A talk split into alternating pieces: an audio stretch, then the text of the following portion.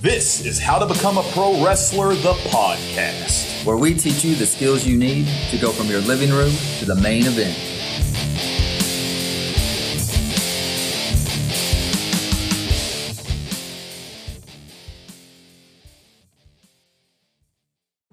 What's up, guys? Welcome back to How to Become a Pro Wrestler, the podcast. My name's John, and I'm in the studio with Aaron. Aaron, what's up, man? Hey, John, man, I'm doing good today. I'm excited to be back. I was Yes, out last week, yes. but excited to be in the studio with you today. Absolutely. It's a beautiful day outside here in Oklahoma, and we are here about to record this podcast for you beautiful people. So, got an exciting topic today. I want to talk directly to people who may be interested in becoming, or maybe who are already, a professional wrestling trainer. This is also going to help you guys spot a good trainer Yeah. as well, okay? So, like if you're a student looking for a good school, or if you're in a school already, this is kind of tips to spot a good trainer. But mainly, we're talking today about becoming a great trainer in pro wrestling. Maybe you are thinking about opening up your own school, or maybe you are just, maybe you're exiting the actual in ring performance and you're wanting to become more of an educator. Whatever the, the case may be, we're going to talk today about ways to become a better trainer. So, not all trainers are created equal. If you're going to be taking people's money and time from them under the promise of helping them achieve a dream, then you had better be qualified. All right? So, in a previous episode, we went over some surefire ways to spot a bad trainer. All right, but today I want to highlight the positives and give trainers a mental checklist that they can use to improve themselves and their schools. All right, because time is money and life inside pro wrestling ring is all about maximizing your minutes, guys. So I'll never forget that. We're trying to get the most out of every single opportunity that we have. Also, don't forget to get the most out of every opportunity you have in the gym. We have a program called Strong Style Strength Training for the professional wrestler, created by professional wrestlers, and it is available for you right now at howtobecomeaprowrestler.com. We've got more on that coming in the future where we're trying to get it set and ready to go in a new app, a streamlined variation of Strong Style with all kinds of different possibilities.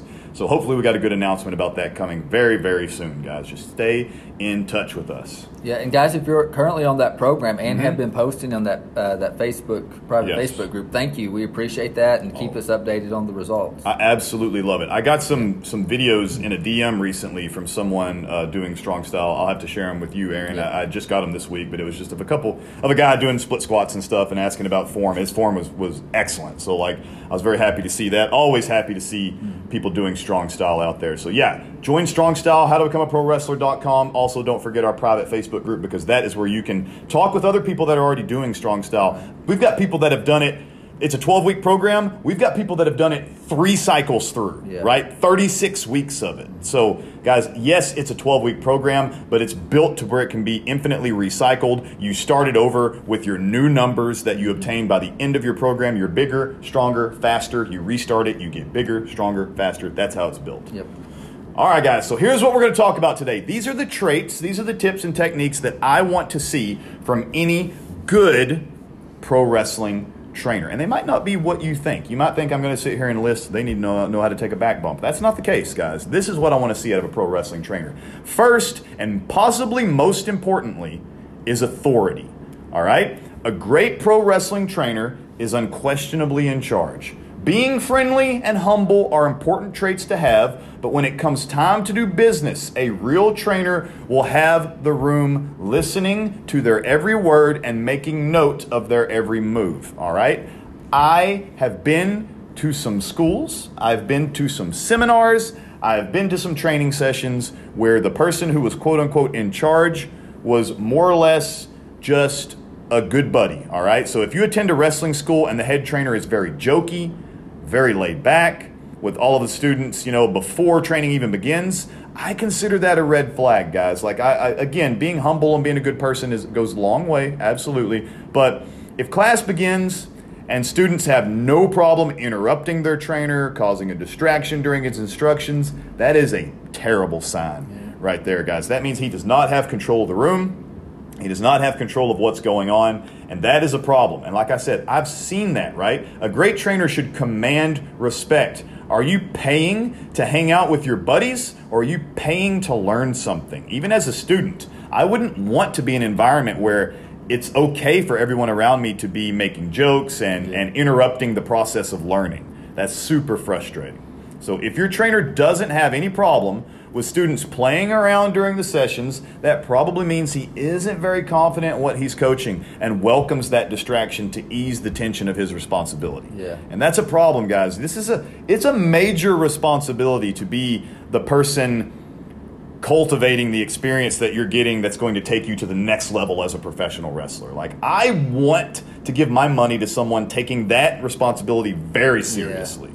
All right, so that's why I do my research and stuff when it comes to that. Yeah, no, that's a good point. Like when you said next level, because that's what they're there to do. They're there to take Mm-hmm. Yes. you to the next level, and they should care really almost, if not more than you, about what you're doing and if you're getting the results. Mm-hmm. Right. Because I, I think we mentioned this before, but um, you know, the coach is your coach, but in a way, they they kind of work for you too, right? Right. Because they're there to help you reach your goals and take you to that next level. and you're there you're the example of their work i mean Yeah. they should oh, care Oh, yeah. right so like with the people that i train and whatnot like like i've trained people before and who, who maybe were fans of my wrestling style and stuff and who i'll be training them and they will say something along the lines of like well you know like I, i'm doing my best but i know i'm never going to be like as good as you and stuff. And i'm like well then i'm not doing my job properly because my job is to make you better than i ever Yeah, was. right, yeah, right? like coach's job, a- another thing too like if you're training with someone a coach that maybe had some acclimates as a pro wrestler or whatnot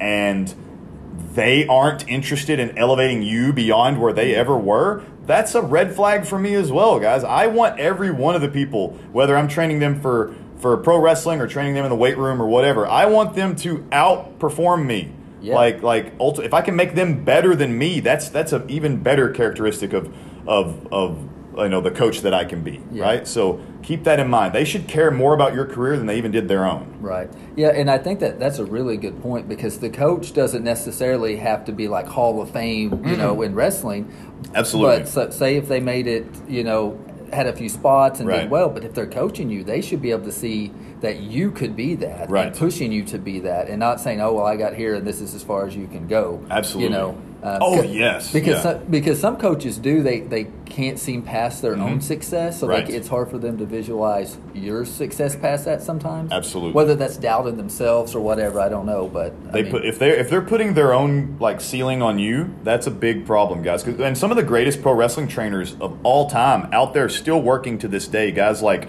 like Norman Smiley or Dean Malenko and even William Regal and people like that. Who some of those names you know very well, some of those names you might not know very well, and they didn't make it too too crazy high in their career. A, few, a couple of those more than others, but they have trained people that have gone on to say main event WrestleMania. So like you've got William Regal, who if you're just like he's amazing performer and pro wrestling is not all about championships and whatnot, but William Regal won what the Intercontinental title. Like if you're going to base it on trophies, he won the Intercontinental title. He was King of the Ring once. Blah blah blah. He trained Daniel Bryan, who main evented WrestleMania and won the championship, mm-hmm. right against like Batista and Randy Orton. Like that is amazing. Like having a student that went on to do the things that you weren't able to do, it has to be one of the best feelings in the world for a coach. Yeah, yeah. So looking for a coach that is as confident, way more confident in you even than they were in themselves at the time is something that is very important to me. Mm-hmm. All right, the next tip that I want to see from any great trainer is a game plan. So if you listen to us long enough, you've heard this one come up before. There must be a plan. All right? Be a proud trainer and come in with a solid outline of what the next six, eight, or 12 weeks are going to look like. Okay? A great trainer has the ability to craft that experience for you ahead of time. A trainer crafts an ultimate goal for his students and then works backwards to lay out the additional rungs of that ladder, right? The ladder to success that we talk about all the time. They put those rungs in place so that you, the student, can climb to that next goal. Mm-hmm. And more importantly, a game plan doesn't have to be set in stone. And a great trainer knows that already. You write it in pencil, not pen, right? Because a great trainer has a plan and also knows when it's time to pivot and make a few course corrections to get where you need to be. I mean, week four might be dedicated to the back bump, but if a majority of that class is not progressing appropriately, maybe you need to switch gears and get everyone on the same page before progressing to the next step. Yeah. That's learning to pivot, learning to, to jerk the wheel, you know, like you got to move in traffic if you need to sometimes. And a great trainer can see that. yeah. Um, let's so if you're the student and your trainer enters the room on a weekly basis making things up as he goes, that's a serious problem. Yeah. So like seriously, guys, if you're trying to be a professional wrestling trainer, if you've got a school right now, or if you're just doing a class right now, or maybe you're just training one or two people right now, and you don't know what they're going to do until they walk in the room, and then you just scratch your head and stare at a whiteboard and start writing stuff down, that's not the way this works, y'all. Um, that just points to inexperience, or it could just mean that you're not actually in it for Yeah. for, for the training. You're in it for the money, Yeah. um, and you're just killing the clock. You're just wasting people's time so you can get a little bit of money. So if you're a student and that's what's happening, then you might reevaluate where you're at right now. And you know what? Effective communication goes a long way. Ask them. Yeah. Why doesn't it look like you have a plan for me until I get here? You know, like that's that's really important as well. Communication. Yeah, yeah. Oh, Well, and we we've Mm-hmm. said this on the podcast too about guys being professional in the locker room and all that stuff. But as a trainer, Absolutely. you hire one, or if you're going to be one, you are a pro. Absolutely. And you should have a game plan. So just be a pro. Have a game plan. Be a professional. Absolutely. I, I know with trainers, I used to get frustrated when I'd have trainers. They'd have a client come in, and it's like, "Well, what are y'all doing today?" And they're like, Mm-hmm. Yeah. "Oh, well, I don't know yet." And then Yeah, five no minutes way. before, they write it on a sticky note, No like what way. they're going to do. I'm like, Yeah. "Why? They're paying you money, and you don't know? You're not Absolutely. certain. You're not. Yeah. Anyway, right. Absolutely. Have, have to have a plan. it's it's so so valuable to have a plan and um, i mean like myself as a personal trainer when i'm just training people for fitness in general but this applies to any training i do wrestling or anything like if i spend 20 hours on a gym floor or in a ring with a person or with a group training them. So if i'm spending 20 hours doing you know most people are going to say full-time jobs 40 hours a week right? If i'm spending 20 hours a week with them mm-hmm. that's full-time for me because the rest of my time is cultivating the plan for the next however many weeks it's going to be Yeah. and then doing the training and then going back to my plan and adjusting it Yeah. accordingly Yeah. right? Like it's 20 hours on the floor 20 to 30 hours on the computer guys. Like i mean getting things right fine-tuning everything drawing the lines connecting the dots and all that stuff so you got to have a plan that is part of this you Yeah. need to have a plan for your students And if I could add one more thing Mm-hmm. to it, John. Uh, so I know, you know, if you go in and you're training with a bunch of guys, Uh-huh. Mm-hmm. which is, or guys and girls, you know, but you're in a class setting, which is usually the case, right? Um, you know, you all can be doing the same thing, but really a professional is going to have like where you're at. Like he may have a, a regression or an advanced movement that you're hitting instead of the one that everyone else is doing. Right. So I think that that goes into the game plan too. So you're not just if you're advanced, you're not stuck doing the basics Right. because you got beginners in there. Right. And if you're a beginner, you're not stuck trying to do stuff that you can't do yet because Absolutely. uh, you know it's not wasn't planned out accordingly. I I know that like these so these these seminars so a lot of times here's what happens on the local independent wrestling scene is they they book a talent that's pretty impressive and they might not be like I say pretty impressive like it's impressive. So like for instance um, here soon in Oklahoma um, Carlito who was actually just on a WWE pay per view Oh, yeah, yeah, uh, he just made a big return in Puerto Rico or whatever probably one night only or whatever but it's still awesome to see him. He's coming here to Oklahoma soon and it would not be shocking to me if it was like the night before or the morning of the show, like come tonight to see Carlito, and then the morning of it's like Carlito is is performing a pro wrestling seminar for pro wrestlers. And a lot of times that happens because like his price tag is very high and it's Right. difficult for these small companies to pay for him. So they can supplement that by having the actual wrestlers play something and then in return they learn something from him and whatnot. So I've done these seminars before. I did one with Colt Cabana one time. Um, and so the frustrating part about this is that if that person that's doing this seminar they may think it sounds good on paper like oh yeah this, this dude can't pay me the full amount i want.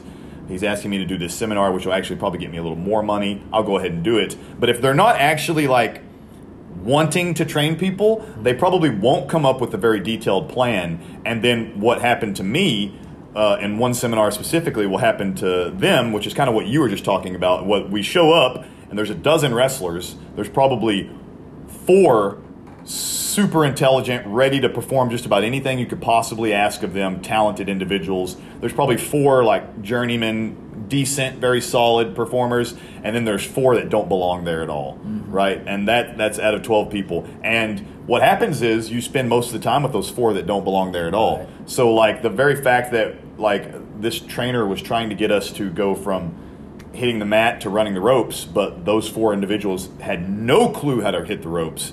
And then it wasted the next 45 minutes of them just trying to get them to where they could hit the ropes instead of kind of pivoting like what Aaron said, which is have those four individuals doing one thing on this side of the ring and have the rest of the individuals doing something else on this side of the Right. ring. And you you plan, you sit down, you think about it, and you plan accordingly.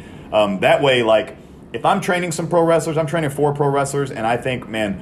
Three of them got the, the back bumps on the mat down. One of them does not. I'm going to have those three doing the standard back bumps as they need to be doing. Uh, maybe one of them is most proficient, so I'm going to have him doing the most. Maybe the next person who's not as physically fit needs to be doing about a quarter of the percent of the work that the other Right. person's doing. But then that third, that fourth person that's not good at all, or not not good at all, but they're best less skilled. I've got them over practicing like step one, which is hang on to the middle rope and lean back as if you're falling, and then let go and you drop. Like instead of actually trying to slam themselves into the mat, they're doing like a, almost an assisted fall or whatnot. But I, I planned for that. I was like, okay, if this person if I have an individual that can't perform at the level of this person, I'm going to have them do X Yeah. instead of Z, Exactly. right? So that's what that's what the planning, the sitting down, the training, and all that stuff comes for. And you just got to have a plan, guys. You can't just train willy nilly and think that it's going to be okay. Mm-hmm. Sit down, write it out, and plan out your next six, eight, 12 weeks, and adjust accordingly because you might have to pivot from there. for sure. All right, guys. The next skill that I want to see in any great trainer is listening, right? Listening ability. Nothing signifies a good coach for me quite like one that listens when you speak. When you have a question and a real thought is put in the answer, that is a sign of a great teacher. Even better, when you have a question and your coach admits they do not have the answer, but they will find out, that's even better teacher for me. That's me a lot of times. I used to always think I had to have an answer for everything and I'd get really frustrated if I didn't. But the reality is sometimes they ask me stuff that I don't know. And I just I what I'll do most of the times is say, here is the best information I can offer you at the time, but I'll do some research and I'll get back to you next time. Like that's that's honesty, great commun- effective communication is one of the most important skills that anyone can have, and listening to you and being honest with you is something I want to see in every single trainer. But this rule applies to public and confidential conversations, by the way, because you know coaches and athletes can get pretty close sometimes in terms of trust, and that's great. You want to have trust, but um, if if um, if a student approaches you in private and discusses a personal matter, like that relates to training, obviously that's what we're really talking about. Right. Uh, but you know sometimes. Uh, personal issues, family issues, or whatnot um, can get in the way of your training, or injuries, whatever it might be, can get in the way of your training. So, if a student comes to you and offers you up this information, don't abuse that relationship, all right? Also, students, don't abuse your coach. That's another thing. Like, a world class trainer is going to be able to sniff out your BS. If a client came to me and complained about a, a knee injury, my reaction is not going to be, um, okay, skip all your leg stuff today. That's not my reaction. Right. My reaction is going to be, let's assess your injury as quickly as possible without giving you any further injury, see how severe it is, and then adjust the game plan Yeah. accordingly to get the results that you want. So don't abuse your trainer and try to be confidential with them and, and, and mess up your own training just because you're not comfortable with it. That's another important thing, too. But um, oftentimes we find that injuries actually, like, the, the- on another note, like you start to feel better once you start moving and Yeah. stuff. Like that always happens as, as well. But like, don't abuse your confidentiality with your student. All right, that's another thing. Like you, you discuss it. They trust you. Building a trustful relationship is one of the most important things that you can do. But you know that goes both ways. You guys don't abuse each other um, in that trying to get out of any kind of type of training by telling your coach you got an injury or something. So if you've got a trainer who blows you off, right? If you're blowing off your student anytime they express a concern or a question, that's a sign that, in my opinion, that's a sign you're not as knowledgeable as you claim. All right, so you want to listen and trust your students, build a level of trust, and then know when to uh, sniff out the BS and all that good Yeah. stuff. Like it's all part of the job, and it's going to be okay. But effective communication, again, very important. Yeah.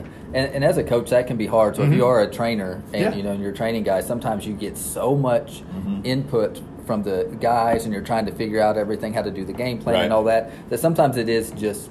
It's just it, it gets frustrating sometimes, and you do just want to blow people off and like just suck it up or whatever. But Right. um, yeah, you you, you I, one of the things that I always keep in the back of my head is I always remember that I work for them. Like Yes. that's helped me a ton. It's like I Yes. work for them; they're paying me. You know, I'm their coach and I'm in charge. You're in but- service, like yeah, absolutely. yeah, so and that's always kind of kept me in line. Absolutely, that's a great point. All never when you're a trainer, when you're a coach, remember you are in service to them. That is very important to them. Um, all right, guys. The last point that I wanted to hit today, that I want to see in every great coach, is commitment. All right. The last sign of a great trainer that I want to discuss today is your commitment. A great and caring trainer cares when you don't show up, and they care when you do show up. But aren't putting in expected effort. All right. So if you aren't in class, they might give you a call, send you a text, whatever it might be, send you a social media, something like that. Super easy to do nowadays, especially. Um, they'll message you.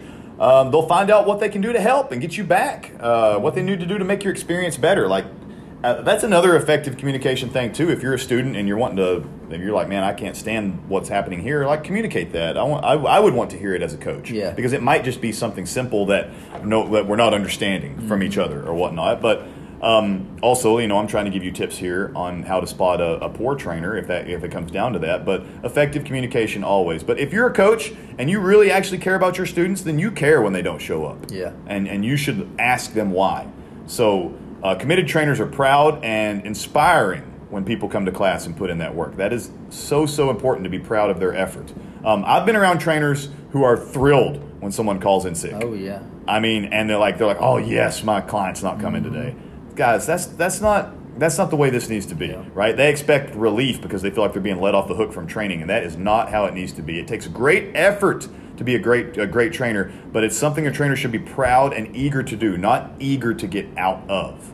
Yeah, because if, if you're a good trainer and the Yeah. guy calls in sick, you're Yeah. like, crap, I just worked hard on this program. Now I'm going to have to modify it again. you know, Exactly, right? yes, So yeah. you're, you're, it's more work whenever It they really don't come is, in absolutely. because now you have to switch the game plan up again. Absolutely. So, yeah.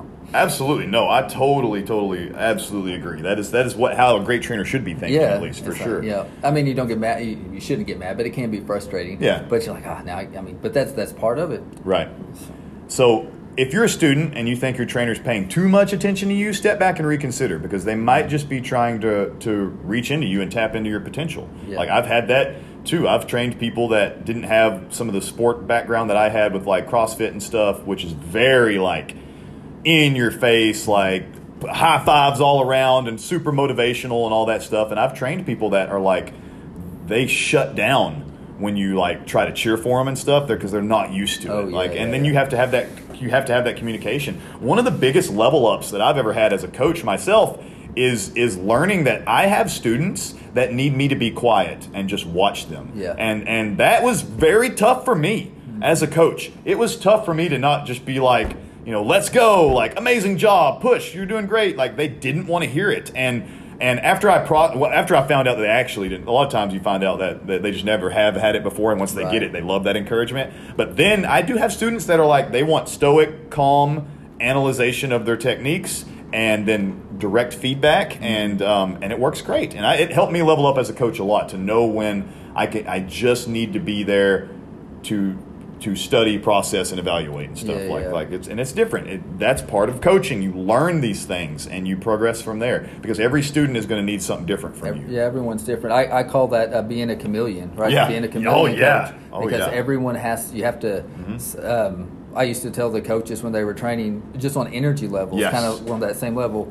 You know, Sally may be on a five, Right. And you need Right. to be at six. Yes. But you know, John's on a nine. You got to be at a ten. Yeah, coach him. yeah, yeah. So you gotta you gotta be a chameleon and match. Well, I always say be one notch above wherever they're at. Absolutely. Because you're trying to push them and But- encourage them. and because if, if Sally's a five and you come in as a ten, Oh, that's yeah. probably not going to work, guys. No, yeah. That's not that's that's way too far off. Yeah. Right, way too far off. You got to match temperatures, right? Yeah, you got the, the two sure. temperatures, and you create a healthy medium right Mm-hmm. there. Absolutely. Heck yeah, guys. So, hey, be sure that you join our private Facebook group, okay? It's at How to Become a Pro Wrestler on Facebook. We can chat all about these things. I'd love to hear your opinion on these tips that we gave you to be a great trainer. And never forget that an effective coach communicates well and shows credibility, competence, respect, and authority with everything that he or she does. His ideas come across clearly by his defined goals, direct feedback, and reinforcement of the primary message. All right? Never take a good coach for granted, and coaches do not take your students for granted because that's another thing. This is the last tip I want to leave you guys with today because it's something I encounter as a wrestling trainer, as a personal trainer, and all that stuff that I have to remind myself of. It is incredibly difficult for people to reach out and ask for help. Yeah. That is a huge, major step mm-hmm. for people to do to actually reach out and say, hey, I am not skilled enough and I need your help. Yeah. So don't take that for granted. Don't take your students for granted. If they're asking you for help, feel honored, feel privileged, and do your part of the bargain, right? Do your work so that you can get them to where they need to be. 100%. Absolutely. All right, guys. Thank you so much for listening to How to Become a Pro Wrestler, the podcast, where we teach you the skills that you need to go from your living room to the main event. And don't wait for your opportunity, guys. Take it.